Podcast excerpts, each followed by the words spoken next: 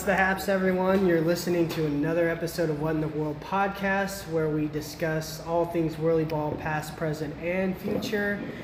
I am Steve Vogt alongside Mark Mills, Hello. aka Cramyard Slim, and as always, our good friend Mr. Noah Aaron. Hey, good to be here. What's up, guys? Hello. How we doing?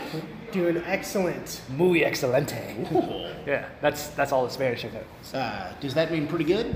I don't even know. I, Aren't you? Aren't you I Spanish listen, we're or gonna- Mexican? Whatever, man. Come on, man! You're letting your people down. Sorry.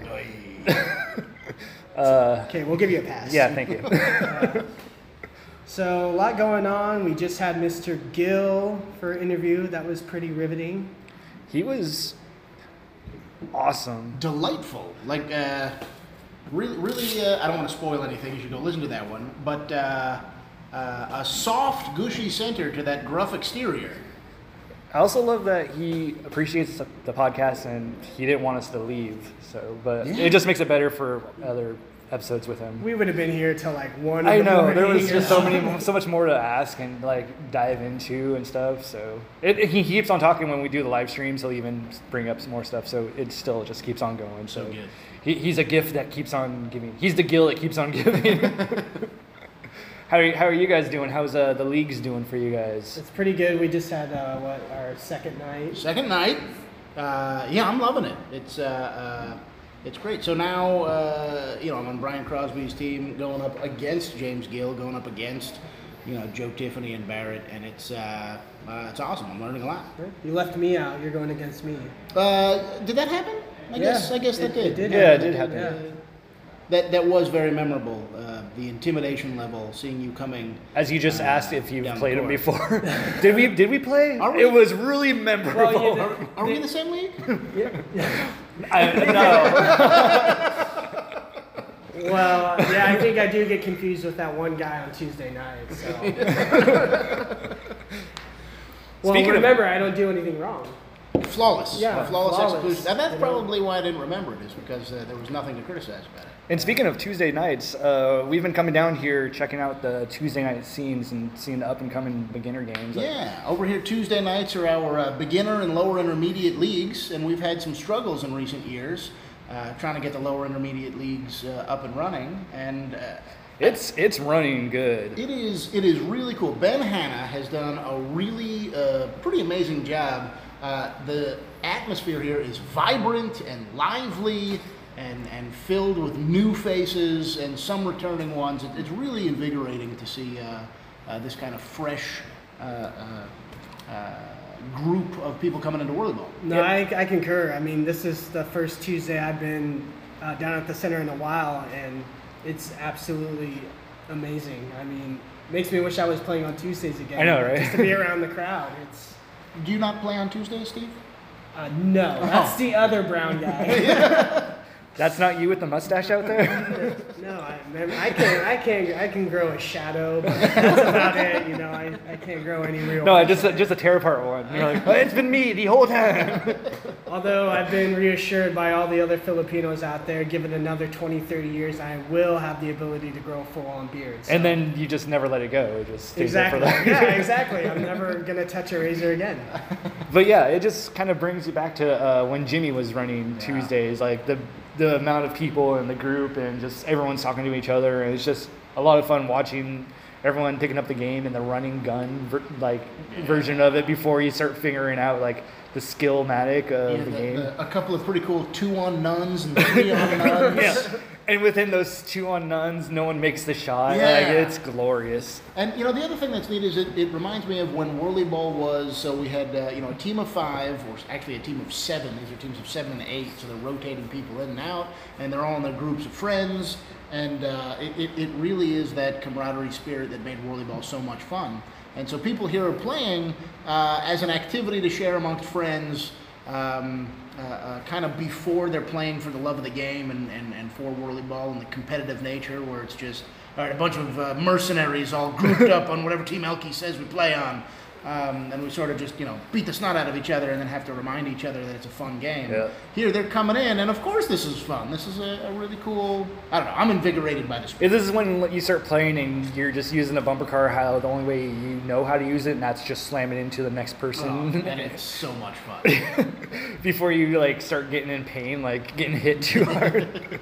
Uh, there, there was a game where a guy was ramming someone like three or four times within the time. and- Yeah, and they get called on penalties. Yeah. And they don't know that they're getting called on penalties. They just keep on going, they don't know penalties what's going on, yeah. So it's, it's fun. Delay games are much more prevalent. yeah.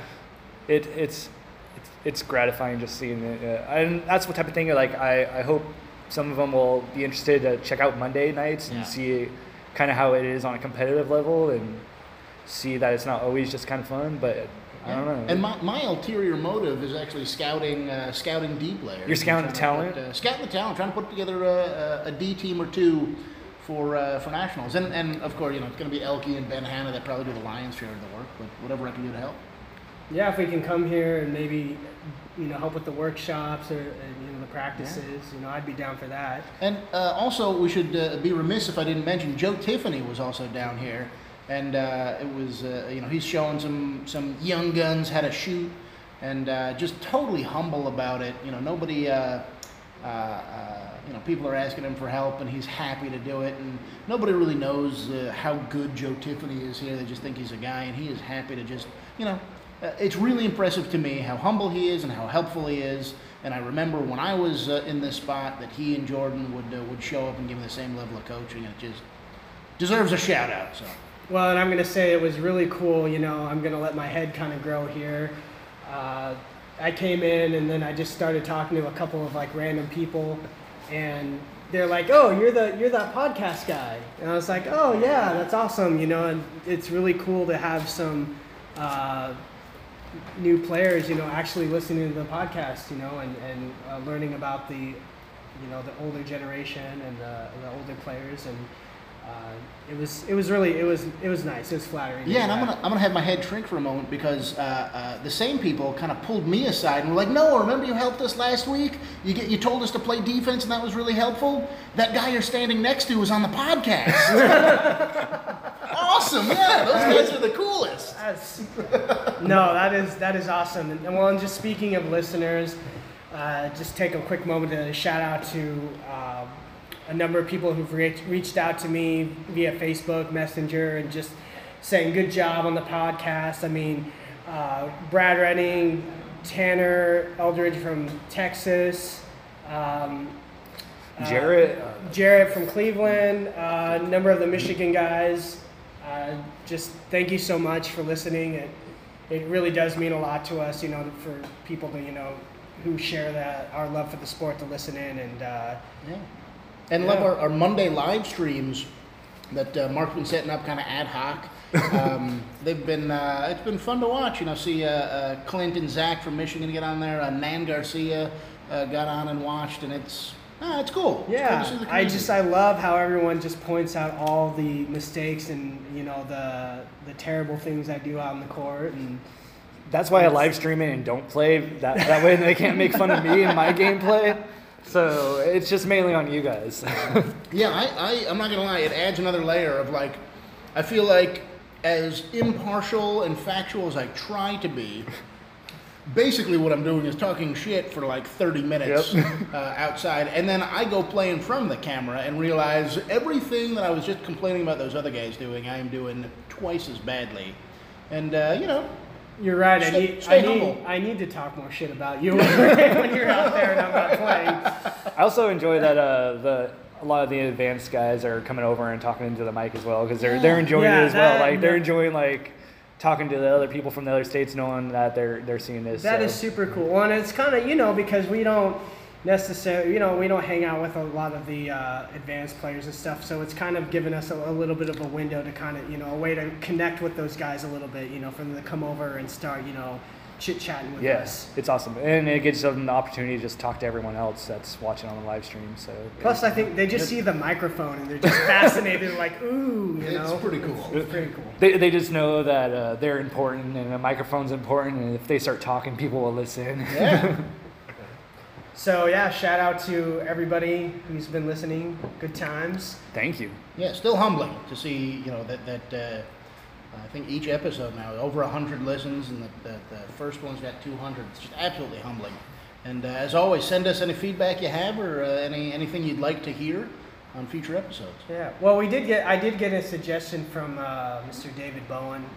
Uh, Oh, he yeah. reached out to me. It was yesterday, day before, and he basically was saying it'd be nice if the guests, or you know, the people in your interview, if they would actually ask them something a bit personal, like three things about them outside of whirly ball or something. I told him we kind of integrated that, but then I realized with. Uh, did we really do that with our last interview with James and stuff? And maybe try and make that a more consistent thing. Yeah, with James, uh, he, he didn't have a job, but uh, and Cros, oh, we didn't get in, we didn't get in, but uh, yeah, Yeah, but maybe you know about you know family life or Yeah. you know where they if they're from here originally or something. you know. yeah, we, we can get, connection. get b- better than that. It's for the most part, we were just always interested in all their whirly ball stuff that we completely forget about actually asking about their outside life. Yeah. And it's kind of funny because these these uh, you know experienced guys keep telling us that uh, um, the most important thing that keeps this game going is the human side of it, is the, the relationships and things. So yeah, great uh, great suggestion, David. Thank you. Yeah,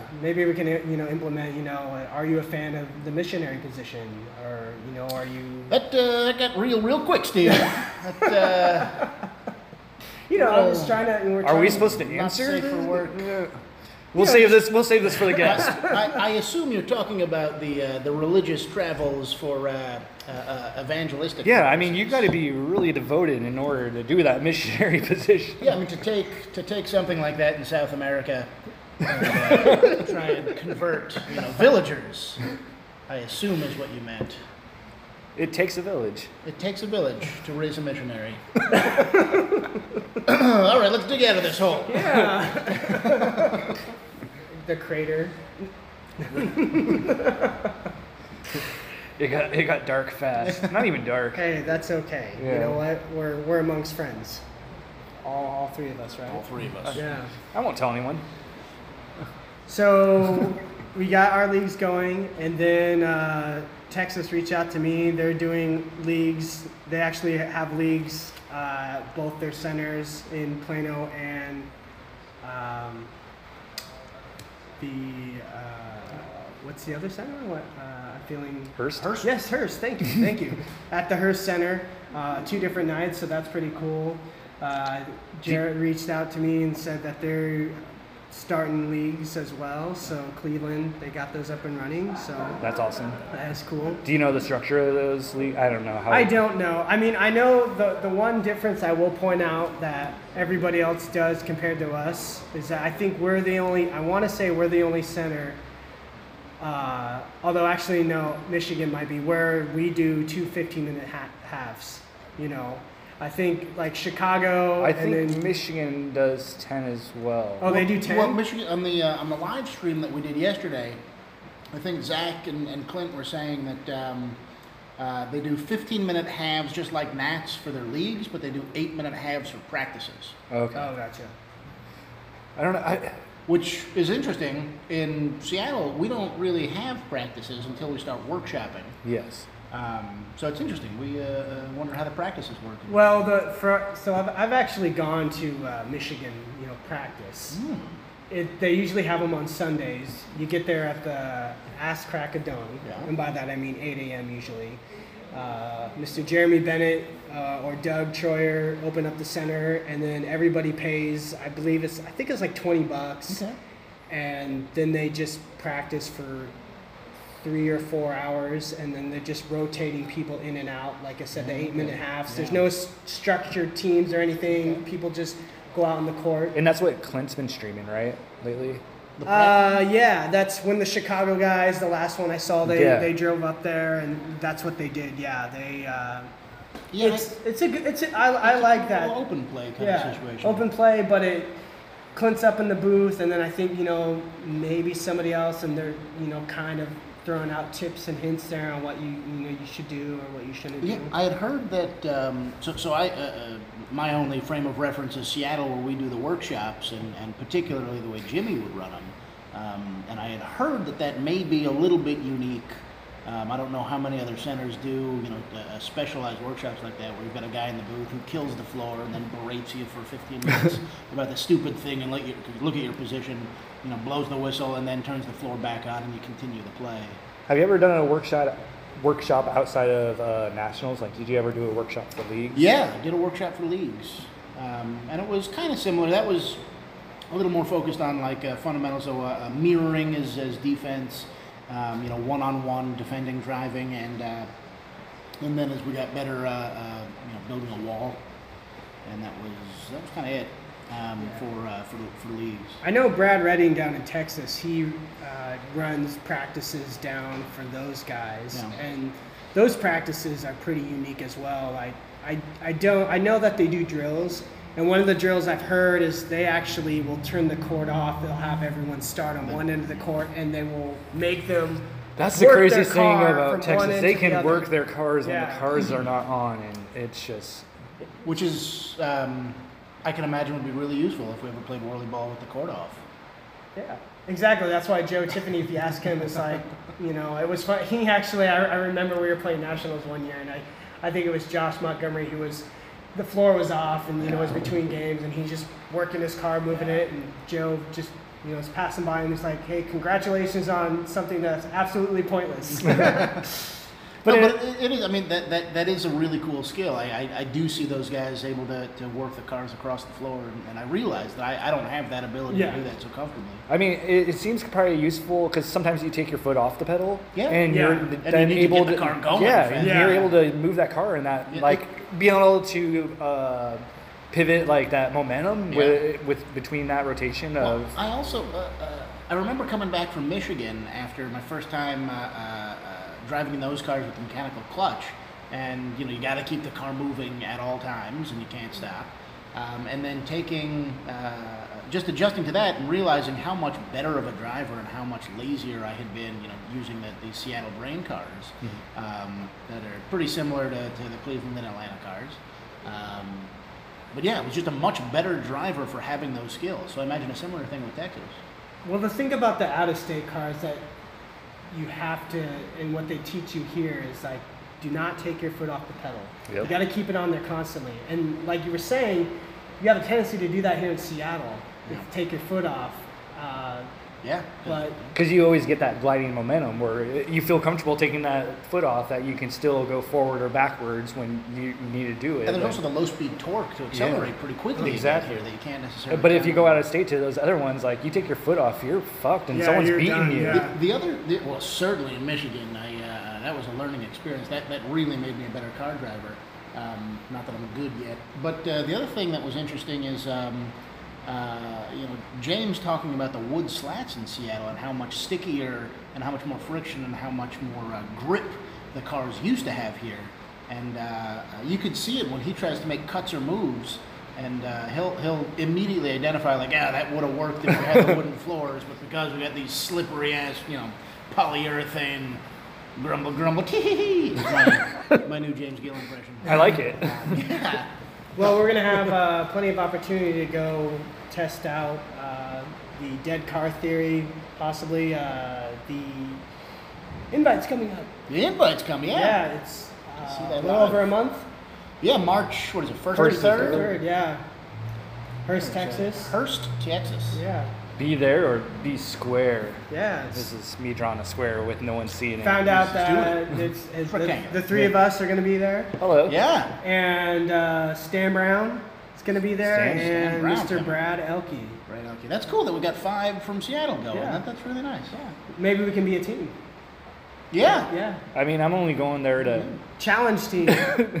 to, to watching podcasts, but uh, hey, you can play a single. game. probably. Yeah. Yeah. You- We'll get you. I'll you get cannot. I was gonna say you cannot Yeah, go yeah, I down know. and not get on the court at least a couple times. I'm just stoked going there representing the podcast. Represent Yeah. the podcast. Yeah. We gotta make some stickers or something. I was gonna say, well, yeah, we definitely need to get some uh, swag. some swag. Yeah. So I, I was going to say something I forgot, so whatever. Was it about a missionary position? Actually, I have a very good friend, and uh, he was in a band called the Missionary Position. Oh yeah. Yeah, sax player, really good.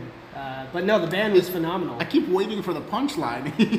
No. No, it's just I'm just speaking truth. is this here. actually a guy that you knew that Yeah, was, yeah. His, his was name a is Saxy missionary? yeah. His name is uh, Gregor Lothian, and he's uh, actually he's in a band called the Walking Papers, uh, Okay. with it has some members of. Um, Wait, I thought you said he was in a band called. The he was the missionary position, and then some of those And then he got his walking papers. Yeah, now it's the Walking Papers, a different band, but they've just got back on tour. They did international tour, a big whole thing. and- Wow. Yeah, it's crazy. Well, but crazy random shout Yeah, out to yeah. uh, what is it, Gregor Gregor Lothian. Lothian. Yeah, Walking Papers. Check them out. They're good stuff. Oh, cool. What I was gonna say with the swag is uh, we got to come up with a logo. We do need a logo. Like right now we just have a basic picture, and we also got to get another picture where we got you in it, Noah. Light but, uh, bulb. but uh, we need a. I so think- when, when I said light bulb, uh, I, that, that was just a code for idea. Maybe we get some our faces or somebody's face where a whirly ball's hitting it. And then a circle with like Yeah, no, yeah, no, exactly. like the no smoking circle. yeah, And, or like a picture of David Bernard with the same thing, where it's just a Ghostbusters like circle with the line through it or whatever. But yeah, we, no sleeves allowed. but we definitely need a logo. So if anyone also has a logo idea, Yeah. throw that out. I know there. there's some people out there with some uh, computer skills or, or, or artistic abilities. Com- uh, graphic design. Graphic design, that was what I was looking for, but artists. Yeah. artiste, Or just any suggestions of something we can do, and we can just put it together. Yeah, you know, Yeah. we're, uh, we're looking for some artists who are looking for some really good exposure, uh, probably without compensation, uh, but it's got to be awesome. we'll mention your name at least once on the show. 100 banging beats. Woo! Alex Medina. Yeah, Yeah, I really like the intro, by the way. I do too. I do too. Yeah. It's really professional. Yeah. Yeah, And so maybe, it I really is mean, and. I don't know if you guys ever thought maybe we, we could even change it up once in a blue moon or something. We Every once in a while, I think like Huh? I would love to have the sound of the scoreboard in within it, but I don't know because it just, that just reminds me of Whirly Ball when you hear that. I'm like, I wouldn't mind doing that for the closing. I got to be honest. It feels like when that that that uh, music starts at the beginning, it, it just feels like, oh yeah, getting into what in the world. and then at the end, you're like, oh. yeah, I could really use a scoreboard sound. End of game. yeah, just like, thank you for listening. Exactly. Something soothing. A really loud chicken.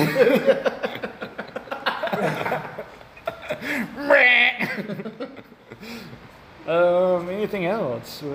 I, well, I was, you know, speaking of the invite. I mean, is, are there other things that we're planning on doing outside? Oh yeah. of So which, or- what are some ideas that people might want for us with invite? Because we we really want to have an opportunity to talk to people as much as possible, whether that be. Uh, we just start doing a podcast and we just have people come up and talk to us, or if we can just set up a time to talk to Okay, people. so, so here's what I know. We we definitely have one, potentially two people that we're going to interview. They might do a you know a two for one Yeah. type thing. Uh, and then I was thinking we do the live feed through Facebook. Yeah. And then yeah, we have uh, different people just come up and you know we could do like a, a, you know a mini interview or just you know shooting the shit type thing where you know people want to just talk whirly ball, talk about what's going on if we're watching a game or if they just want to you know go to the laser tag room and just you know Thomas could teach us how to uh, actually do a play-by-play. yeah. Yeah. I mean, for the most part, Twitch will be live streaming the invites, so that's something I won't have to worry about doing. But uh, definitely, we can do if it's a get together at a bar or something, or uh, a place where we just do a live stream with the Facebook and just. Well, if we you- could do the live stream of the Twitch live stream. Oh, so meta. yeah, uh, behind the behind the scenes. exactly. I'll be like, "What are you guys doing? Oh, what? You don't just use a cell phone and a cell phone stand to record this? This is quality production, folks. This is way past my budget. Goodbye. but yeah, so if, if anyone has any ideas of uh, a get together or something that you'd like to do with a live stream for the podcast, let us know as well. Well, there have been some people asking about like, oh, you know, possibly can I be interviewed and stuff, and uh, so yeah, we'll we'll that- get you. Yeah, on we'll there get you. at some point. We, we want to find an opportunity to do that. So if we we don't live in Texas though, so help us out a little bit. yeah. Howard Davis is going to be there, so we definitely got to get Howard on at, Yeah. to some, at some capacity. Yeah, for sure. Yeah. Howard, if you're listening, we're coming for you. And let us know where to get some good barbecue. Thank you. yeah, actually, well, weren't we talking about that? Oh, we're going uh, back to the place to get the Bloody Marys. Yeah, the Bloody Marys. Oh, with, yeah. with the slider, and they had the chicken, chicken and, and shrimp. Full Everything, meal yeah. on Yeah. skewer, yeah. Does anyone remember that place? Texas size. I'll No. find it again. Yeah. Okay. It was like a it was like a truck stop kind of. I think like Guy Fieri was there too, so you can narrow it down. Wait, It, it was a he was there when we were there. no. Oh. He, he approved it. It's a gas station barbecue, or it- that place wasn't even a barbecue place. It was just a gas station uh, food joint. Yeah. That was good. So Pretty sure Brandon was raving about the fried chicken. yeah, he loved the Oh, fried yeah. chicken. Yeah. Uh, fried chicken. dip. Good old Stewart. Brandon Stewart. Speaking of guys who uh, haven't seen in a while, I uh, just want to give another little shout out here. Matt McCurdy Oh yeah, McCurdy. is uh, showed his face again. Those who may not know, he uh, uh, used to be uh, uh, uh, uh, what do you call it? Not quite. An, he used to show up all the time in the lower levels. Certainly when I started playing, he, uh, he taught me a bunch of stuff. He disappeared for a long time to go in and play volleyball or something. He silly. does he does volleyball and softball in a competitive way. So super competitive. Like he just got back from a national competition volleyball in Vegas, so he's clearly wasting his time and his talents with uh, non-volleyball related. no, he's wasting his time and talents doing those when he could be a pro volleyball Yeah, player. That's he, what I'm saying. Yeah, yeah. He, could he could have been an A player by now. He could have been. He could have been amazing. He could. Well, he is amazing. He could have been better. He could have been something. Uh, but instead, he's like Well, some. maybe we're not giving him enough player. credit. Maybe he's going to get back into it and stick with it this time. You know around. what? That's true. I haven't seen him play a game. It could be slow rolling us.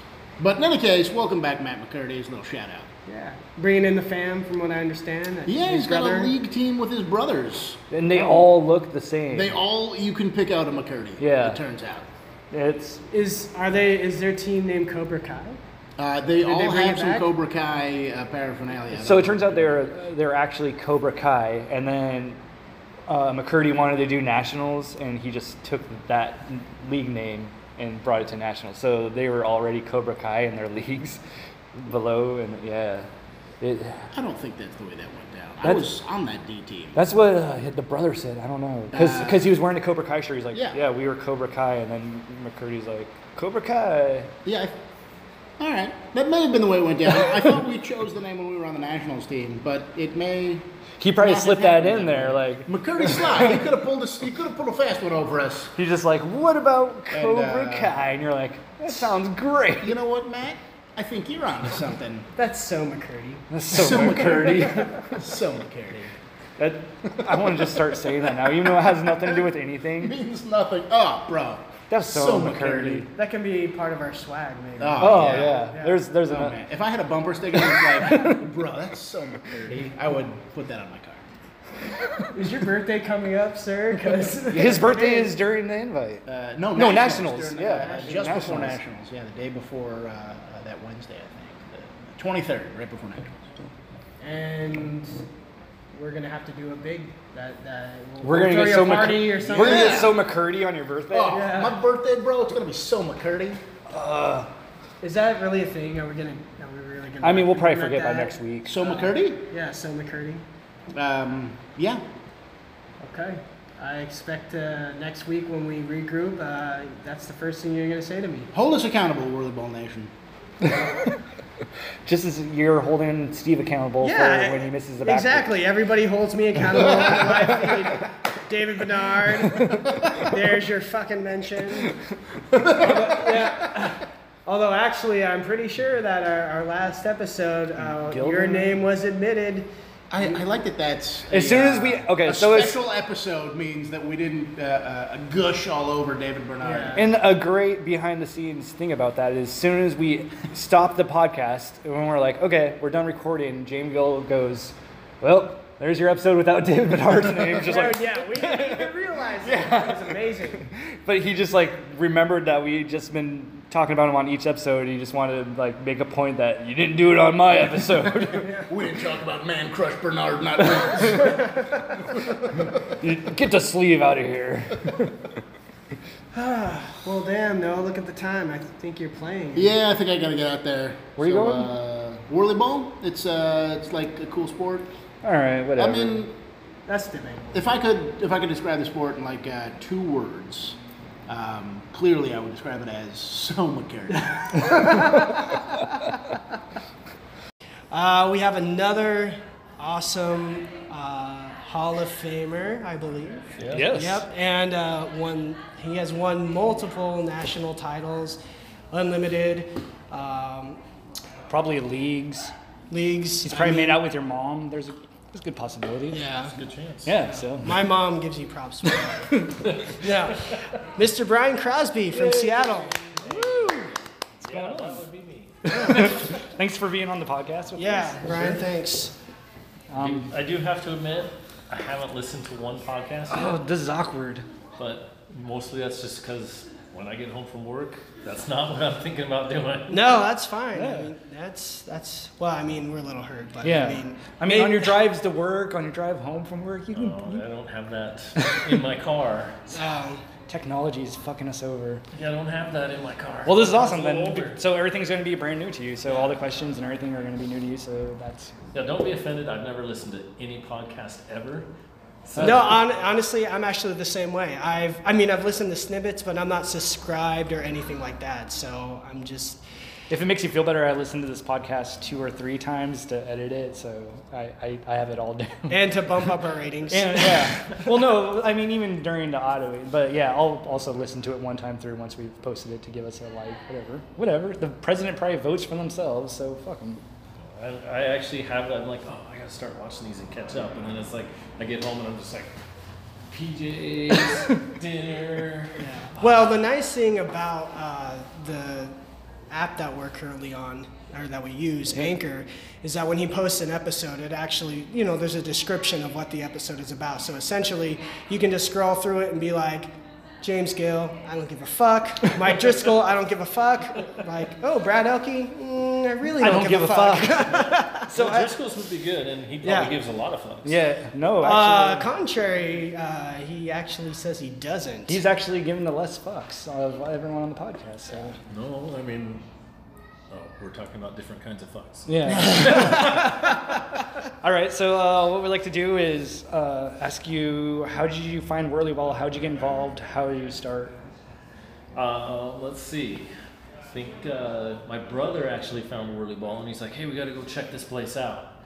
And this was like right at the end of eight. I'm like, they just finished the league season. We're on their second league season ever after opening, and uh, so we came down. There was actually a spot for a couple of us to jump in and play open play with the at that time pros or you know A players, the, you know the advanced Yeah. guys. These are the guys that have played one season ever. so you know, we I mean, they're still there. advanced, I guess. If my if my history's right, and, and uh, after listening to uh, I think it was James, is that '88 or when? What year was that? Uh, Do well, 86, 87. 86, okay. The first league season I played was 86, 87. Okay.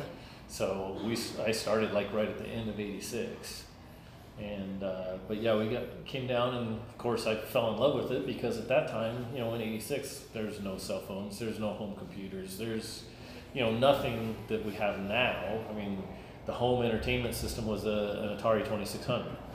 I mean, I could stay home with that. But uh, yeah, so that was, I mean, that was good. We came down and I joined the first league. And the first league I played halfway through the season, Big Dave asked me to play on his upper team. And so then I was playing two league teams. And by the end of that season, I was playing Monday night, Tuesday night, Wednesday night on leagues, usually two teams per night. And then the whole rest of the week, I mean, it was you get up, you go to work, you go home, you change, you go to Whirly Ball. And you're, we were here until a lot of times two, three, four in the morning So you're playing three days a week? leagues, Just leagues, and then open play the rest of the week. Oh damn! If I couldn't play, I would ref. So and that would help pay for my whirly ball addiction. Do you know how much it was back then? It was like five bucks a game. Five bucks a game. Okay. Yeah, it was five bucks a game, and you ref two games to get one game free. Do you remember uh, any of the people that are still playing now that were playing then at all? Or? Well, there's a few people that started before me that still play. Lee Jensen is one. Pamela is one. Nina hasn't been playing, but she is one. Um, Debbie started before I did, and she actually when I first started, started, I came in here and there was an open court. She was hanging out, and she took me out there and showed me how to bellow block, and then she showed me how to power block. So I learned how to drive my car from Debbie, which Oh, wow. seems a little bit strange. Yeah. Yeah. Well, she, she doesn't really play anymore. No. But she's damn good at serving beer. Yeah, But, she. uh, yeah, James started after me. Brandon started after me. I think Brandon started in '88. Carl started after me. Some of those people, and uh, you know, a lot of those people. I mean, as far as unlimited slash A players, I've been playing the longest uh, for Seattle. I can't speak. Did you know any of those guys prior to Whirly Ball? Nope. No. Okay. Nope. Every single one of those people I met here, I've met plethora of people because of Whirly Ball. I mean, Big Dave was a legend, and it's actually sad that all of you guys didn't I know, get that to sucks. meet Yeah. him or see him or play with Yeah. him. As far as I'm concerned, he's one of the best all-time players ever. You know, of course, you guys do know, did know Jimmy. And, Yeah. I mean, to this day, I'll hear a certain song or see a certain show, and tears will come to my eyes. And it's, I mean, he's just my. I think he was everybody's best friend, but I mean, I just feel like he was my best friend, and I think everybody feels that way. Yeah. Um, How'd you meet Jimmy? Whirly ball. oh, I mean, like, what was did, did he come up to Seattle or did you Yeah. go down to the Vegas Center? Or? No, in the first the first nationals that we had here, he came up uh, with the Vegas team. I think there was two Vegas teams the first time that they came. Maybe maybe it was the second time that they came. There was two California teams, one from Simi Valley and one from Lancaster. There was uh, so a bunch of players that no longer had centers, but they still came up and played, and they actually were very competitive, if not better than we were at that point, because they had years of whirly ball before, and we only had a couple years, I think, by the time our first nationals. There was people here. There was an Alaska center. Alaska came down and played. So it was uh, it was pretty interesting. There was only one division back then. I mean, there wasn't A, B, C, D, and an unlimited. There was everyone played one division. And that was A, right? That was Yeah. it wasn't even such a thing. It was just Oh, we're playing yeah. whirly ball, and here's the teams, and here's the bracket. We're gonna play round robin, and then see where everyone falls, and then build a bracket, and then we're gonna play. So when did uh, divisions become a thing then? Remember approximately? I think it was after the first couple of nationals, and then it split to A and B. Okay. So it took a, you know a little bit. I, I learned how to shoot a high shot because of some of those other, you know, the Las Vegas guys and the California guys. Um, one guy from Las Vegas, Rick Beam, they called him Ninja, and that guy could just turn around, shoot a high shot from wherever, and it was pretty much on a flat line to the hole. And I just started practicing. and for a long time, nobody could stop that shot. I was just down here dominating goalies and So when was your first nationals? From when you started doing leagues I to think the first nationals here was, I think it was 88 or 89. I don't remember for sure. Since we don't have the cup, we won't know until we get it back. But was that the first one you did as well? Yeah. So you've been first in Seattle or first nationals in general, and hmm so have you missed any at all? I've missed a few nationals here and there. You know, it's like I went to, we had nationals here for a few years, and then they decided to start going other places, and I went to a few nationals, and then I got tired of paying the money, and at that time I was starting to have kids, and I was like, I can't spend a grand or more on whirly ball when I've got kids and mouths to feed. So, Yeah. like, if those guys want to play me, they'll come here. So I take a few years off, and I'm like, I gotta play. We go show these guys who the boss is, and then I go play. And uh, I don't, I don't know how many times I'm on that unlimited cup. I think it's nine or ten. Should be on the A cup a few times. For Probably the- have more second places than anybody else. For the people that don't know, so now nowadays for each division there's a trophy, and each year the division that wins that trophy from whatever state they get to keep the trophy at their center. So For the entire year until the tournament, and then uh, if they win it again, they get to take it back home. But whoever else wins it gets to take it. Yep. Yep. Rotating cup. So did you do any sports before Whirly Ball? Or like Not really. And I got my ankle broken in football in eighth grade and kind of gave up after that. Tenth grade, I blew out my knee and was told not to do sports anymore at all.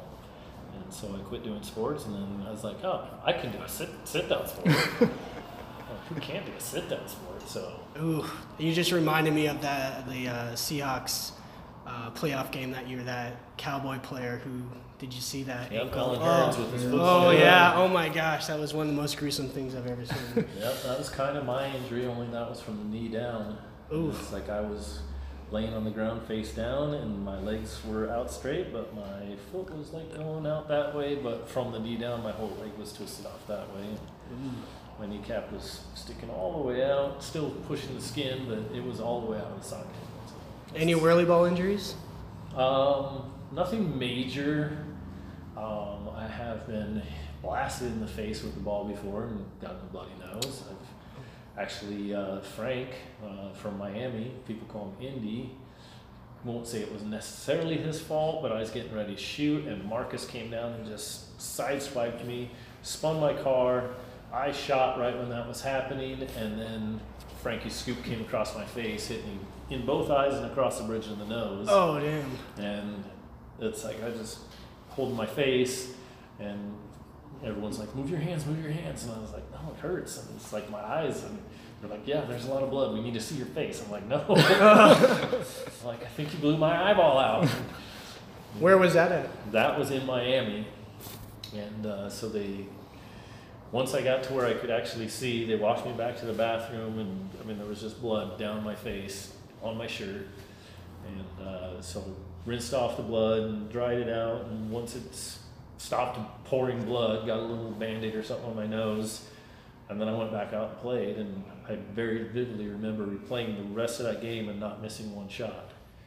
So, not to brag, just that's how it happened. So it Is looks that like because you took some of the blood and like you know molded it into your scoop and, and made it like super powerful or something? it is a possibility. Or now we just know if they're ever down in a tournament, just break his nose. Yeah. and he's ready to go. Injure Brian. There was another nationals I was playing. I was stuck playing goalie most of the time because we had a lot of shooters. It was uh, George Serpa and Brandon and myself, James Gill and Steve Clement, who no longer plays. So we had a lot of shooters, and it was pretty much up to me and Brandon to be goalie most of the time. And um, one of those times we were playing, and I ended up having like a cold or something, and just a massive sinus headache. So I could barely even function because I was in so much head pain. I went out to the car and took a nap, and I came back in. I was just like, I can't play. And they're like, Here, take this, whatever. Somebody gave me something, and then I felt pretty good. And I, Did you like see like things coming out of the walls or anything like that? no, Or- no, He just I saw the game better. I was actually able to focus, and my head wasn't hurting, so I was pretty okay with that. So when you first started playing, because you talked about playing goalie, were you more of a running gunner style player, developing from shooting to goalie, or what was your game set like? I actually started out mostly played goalie, but I could shoot. And then uh, once I learned how to shoot a high shot, I primarily played cherry picker, which they call floater now. Yeah. But it's like the cherry picker got the ball and he scored. You didn't worry about what else was going on. You didn't come back and set a pick. You just turned around and lit up the goalie, and that's what I did. Um, and like I said, it took a long time for people to figure out where that ball was going, and before they could stop it. And even then, it wasn't a regular stop. I've won multiple leagues, and when we first were playing, I couldn't tell you how many jackets I had. So you used to give out those old like baseball type jackets. Yeah, that was the thing we talked about with James is what you do with all your league apparel when you win hoodies and jackets, and which ones do you keep and which ones do you give away? Is there like a significant jacket you like to keep that is? There really isn't. I mean, there's. I think I have still five, maybe six left. Maybe. We noticed you're wearing your 2014 Nationals Oh yeah, jacket. actually so. Yeah, this is one, but I think I have four or five red jackets and maybe a black jacket in my closet, and I think I have like three hoodies from the last year or two that I've been playing. So that's pretty much it. I mean, they've slowly gone to the wayside. When they used to, for a while, they used to when you won, you would get a patch that would say what year and what you know if spring, winter, fall, whatever.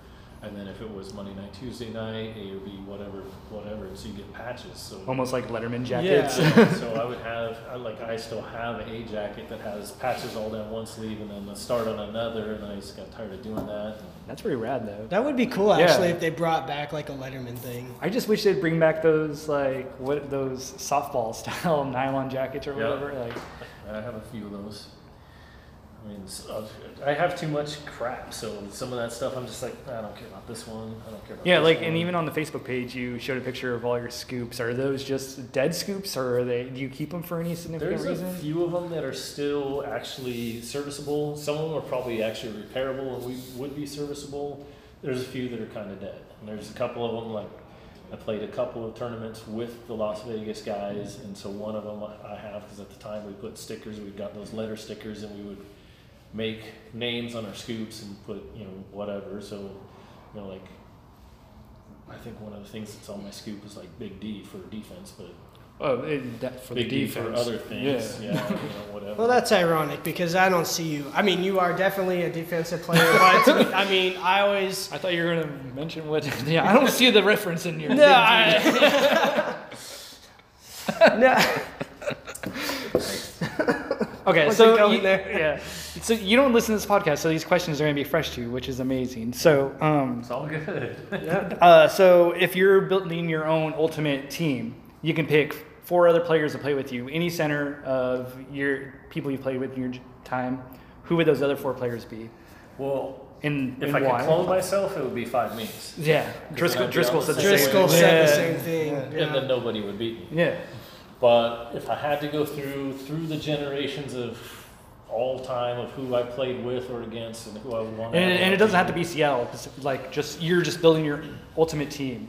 And it, well, that's that's really hard to say because there are players that back then were phenomenal and now they've aged and they're just like. So eh. we'll take them in their prime. Just- yeah, take them in the Yeah, prime. you played with them in their prime, so you can take those people. So that's that's really a tough one. I mean, I would I would definitely say Big Dave would be one because I mean he could shoot the ball from anywhere. He was a great defender, had excellent hand speed, and you know if you've ever seen any of the T-shirts that say like "Ramming Surely Not I," not I, and then they have the huge guy in the car that like is bigger than the car. That was kind of Big Dave, but you know he had amazing hand speed. I mean, he would definitely probably be in one of those five. Um, I really like Mike Driscoll. I mean, I think he's got a good game. He's a little bit unpredictable. I would probably pick him just because he's fun. Um, if I have to go by skill set, unfortunately, Mike, you're probably not in. um, Nan Garcia would probably be one. Uh, in his heyday, he was incredibly hard to stop, uh, very similar to Sam Kim. But you know, ultimately, boy, that's a tough one. Now you got one more.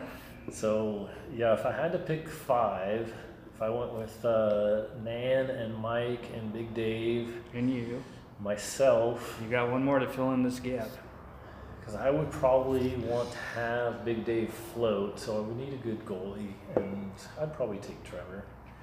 I mean, it's he's up there, always has been one of the top goalies. I mean, obviously I could sub players here and there, and it's tough to say. I mean, not picking players by who I like or who No, I like. yeah, no, yeah. what might be the best five as a team. Yeah. And that's that's probably one.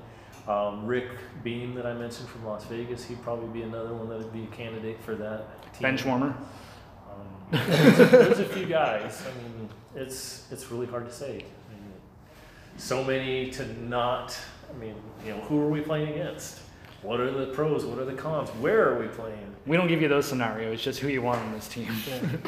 But yeah, I think that would be a good a good one. I awesome. mean, there's like George Serpa was an excellent floor captain or team captain and could get the team going, but I wouldn't say he's necessar- necessarily a top player. I mean, he did have a good shot. He could shoot around scoops, but um, for what we got, I mean, Jimmy was a great motivator of players, not necessarily the best player. Back in his prime, he was a great shooter, and then he started getting his shot back uh, towards his last few years. Um, I don't think his court awareness was all that good. And to me, people with good court awareness are definitely up there, knowing what's going on around it, all over, not just where they're at. How are Mar- how are Mark and I doing on a court awareness? don't answer that. I haven't seen Mark play in a while. Steve, your court awareness is getting better. Um, So Um, it's got to work on hitting the backboard, right? we saw an air ball or two, I think, when you were playing out there earlier. yeah. So a little bit opposite of that. Um, who's someone that you look forward to playing every year as a good potential like rival? I used to love playing against Steve Darby. I mean, because he just works so hard and he makes you work hard. Um, and he's just a great guy and he's a good competitor. And I, I really think that as far as how much effort you put into playing and how much you put into the game, he was right there. And I always thought that if there was anybody that put as much into their game and how hard they play, besides me, it was him. Um, so he was one, and I was very disappointed when he retired early and young, like a little bitch. Bring back Darby. But I mean, there's there's been other players that I've liked to play over the years. I really like I like to play against Sam. I mean, he's kind of a little bitch too, but um, I'm just I don't know. I'm back in my prime. There was nobody better than me. There just wasn't. I mean, people will say that there were whatnot. Dave, James might have always been a more consistent shooter than me, but all around game, there's just nobody better. I mean, So with that said, you've you've you've won multiple national titles, multiple unlimited. You've been playing the game for it seems like over two decades, over three days. over three decades now. Uh, what keeps bringing you back, particularly in the national level? I don't know. I guess just to see if I can still do it. Because my arm, I mean, since last nationals, my elbow has been sore. I mean, it's it's on a constant ache. Uh, I wake up in the middle of the night oftentimes and it's hurting, and I'm like, why am I still playing? I need to go to the doctor. I need to see if we can get this fixed. Yet I don't go to the doctor, and I put Bengay or BioFreeze or whatever I have on it, CBD lotion. I take Advil and I come and play. Put some braces on and I go play and I don't think I have as much gas in my shooting as I used to, but I still do it. And I mean, each week when we come here and watch, um, you're one of the few people that actually watches the uh, games pl- being played, even though you're not being involved in them at all. Is it something also that you'd like to see the up and coming players, is, or uh, just kind of watching a different skill set, or I like to watch. I like to see the up and comers, see how they're doing, how they're progressing. I like to watch the guys that are in the upper echelon. I just I like I like the game. I like to see what's going on with it. It's not like you know basketball where you have all the prima donnas that are you know getting paid to play millions of dollars to play and then crying for a foul and you know things like that. It's just you're playing bumper cars. I mean, do you think it gets dramatic sometimes? A I little. I think it gets a little dramatic. it definitely gets dramatic, and I've been in some of those drama fests, and shit happens. But you know, ultimately, you're here to play. I mean, I don't really care. You know, people like tap me on the back, tap me in the arm. You know, it doesn't bother me tremendously. It's when you get that hard slap in the fingers or something. Then it's like, all right. So are you a for or against the touching of the scoop? I, Like, you the should not be touching. You should not be touching. I, in my opinion, there should be no touching. You can get close, you can shadow them, be be face to face, an inch away, but shouldn't be touching. If you know if you're trying to mirror them and there's a little incidental rub, big deal. But shouldn't be touching someone's scoop because then you like oh well you can touch but you can't put any pressure on. Well, the definition of that touch is pressure, so shouldn't be any touching. What about even a scoop on the forearm? Or No. No. No. I mean, most, the most I could say would be if you can, if you can put your scoop up on their scoop as long as you're not pushing it, maybe, as long as you're not snagging it, you know, as you're not hindering it, but still, I think there should just not be touching. You run the risk of, okay, now you're touching, now you're putting pressure, and then someone goes to shoot, and there's, you know, you just run the risk of somebody getting mad because somebody smacked their arm or their finger or whatever. Well, there's been the argument that it makes it that makes it difficult for uh, the ref. It makes their job more difficult, you know, to be calling penalties if you are touching, you know, Right. scoop. How's the ref supposed to tell if you're touching? I mean, can he see from 30 feet away if there's a slight flex in the scoop or not? Probably not. He can't tell how hard. So, and then if you try and pull back and show that hey, he was pushing on, he, no, it, it, there's it leaves a gray area. Make it black and white. You can't touch. So, do you have any superstitions with uh, your scoops, or in any way you play coming up in the nationals or anything? Is there A favorite song you listen to to get you pumped up? or has it be taped a certain way, or like? Um, I like to have Because I don't know. the So tape around the top. Since you didn't know this, Driscoll just uses a new scoop apparently two weeks before uh, nationals. He Some just people can do that. I like to play with my scoop and play with it and get used to it. I like to have it taped around the top because usually I get some blocks and a lot, a lot of times, so I like that extra protection against the break. I like my zip ties to hold it for extra tightness. I like them pointed out. I always have. I've had it this way for 30 years. The only person that usually bitches about it is James. you're gonna cut somebody, you're gonna hurt somebody, and I was like, well, no, I'm not. If you're not touching me, you're not gonna get cut. I'm glad he's never looked at my scoop because it looks the exact same. So It used to be I would cut them at an angle and then sand them down a little bit and make them nice and sharp. A few years ago, Poppy kept whacking me in the arm when I was shooting, and then on one shot, he actually flipped my, you know, forearm brace and undid it when I was shooting, and I was like, Chris, you do that one more time, you touch me one more time, and you're gonna bleed.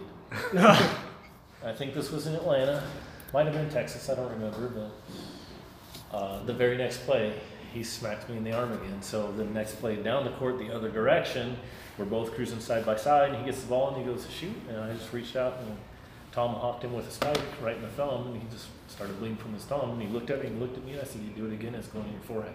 has there been any big dramatic whirly ball fights within your time, or There's been a few, nothing super major. I mean, you you know Brett Brett Cornelius. I mean, there was one incident where him, him and his son were playing. I think they were actually on the same team, and whatever happened, and they were rolling around on the floor, fighting between Whoa. themselves. Wow.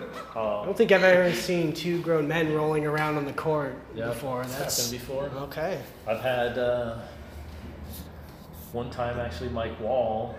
I came down and kind of T-boned him a little bit. Probably was a ram, maybe I don't know, but he turned around and he had the ball and he was on offense. Turned around and just beat me right in the ball, right in the shoulder.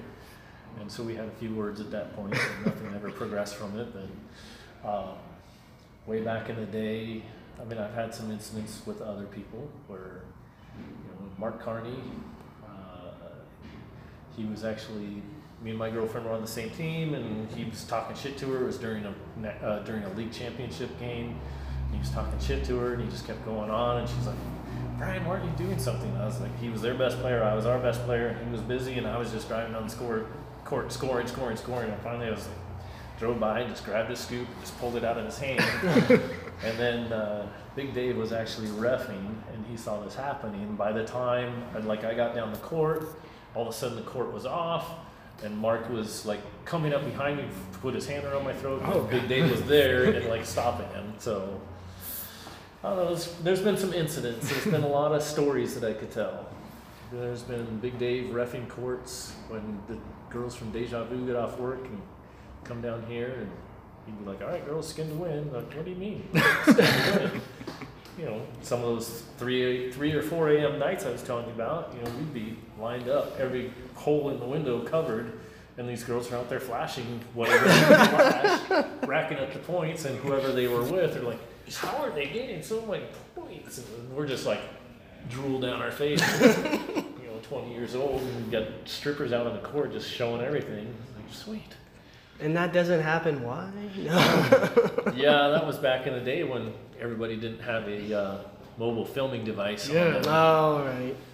and then besides uh, being here, is there a, a center that is your favorite center outside of Seattle, or do you believe in home court advantage in that type of sense? There is home court advantage. I actually hate our reducers that we have.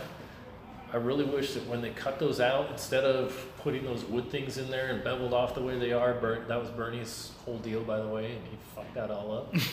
if he would have just cut them out and then put brackets on them and put those back in when, for the reducers, so the ring, the rim was the way it's supposed to be, like everybody else's rim, it'd be fine. But I like our courts. You know, you get used to them and, and they are what they are. But I, I think I always play well everywhere I go. I really liked going to Miami just because the Miami guys are always fun and their center had three courts. It was fun. Yeah, so we heard. You missed out. Yeah, we, we heard a lot of stories. Would you say that's your favorite court then? Miami? Uh, for the courts, the three courts, yes. For the like the comfort, the couches in Michigan, those are nice. I mean, that's a cool center. But yeah, I would say Miami. I mean, because you go outside and you're not very far from the beach, and you know, Miami Beach. What? How are you going to beat that in Michigan Yeah, for sure. or Texas? Well, you guys got to go back out there, so this is going to be the end of it. Yeah, thanks, I thanks think- for like. I think it's our time to. Yeah. I, I think we're actually playing each other right Yeah. So we? yeah, Good, best I of luck. warmed up, so that's going to be Yeah, good. It's, it's That, So- this, this was part of the strategy, actually. We'll, we'll probably have to do this. Yeah, there'll be another. There's still more questions to ask. Yeah. so- I don't think I remember nearly as many names as James does, but I'm sure I have. Actually, like you guys threw stories. out like a lot of the similar names, so it's pretty awesome. Like even Ninja and whatnot. But uh, just thanks again for being on the podcast. Oh, yeah. 'cause Yeah, you're it's one of the people like we look up to, and we love watching you play and learning. I from you. appreciate Like, that. There You was one guy. Um, if you've been to any of the Christmas parties here, and you probably know Pee Wee, little short P. guy. Oh, yeah, yeah. Yeah. Pee Wee, not P. Or no, And okay. he comes in with his family. He's very short. Yep. Uh, he's kind of got a bald head. And he's like, hey, why he's you know he's just a little guy, but he used to work here back in the day and was a manager here. And there was a guy from Simi Valley, California, named Woody, and he he came up. We are sitting there, and he's like, "Where's Weenie?" We're like, "What?" He's like, "Where's Weenie? Anyone seen Weenie? I gotta ask him some questions." And we're like. What are you talking about? And we finally figured out he was talking about Pee Wee. He legitimately thought Pee Wee's name was Weenie. that was that was pretty damn. All right, so uh, this is gonna be awkward, but Steve, close us off with the show. Well, uh, this is our second week in a row where we've heard of the opposite, but as I always like to say, don't let the whirly ball sit in the face. Had that happen before more than once.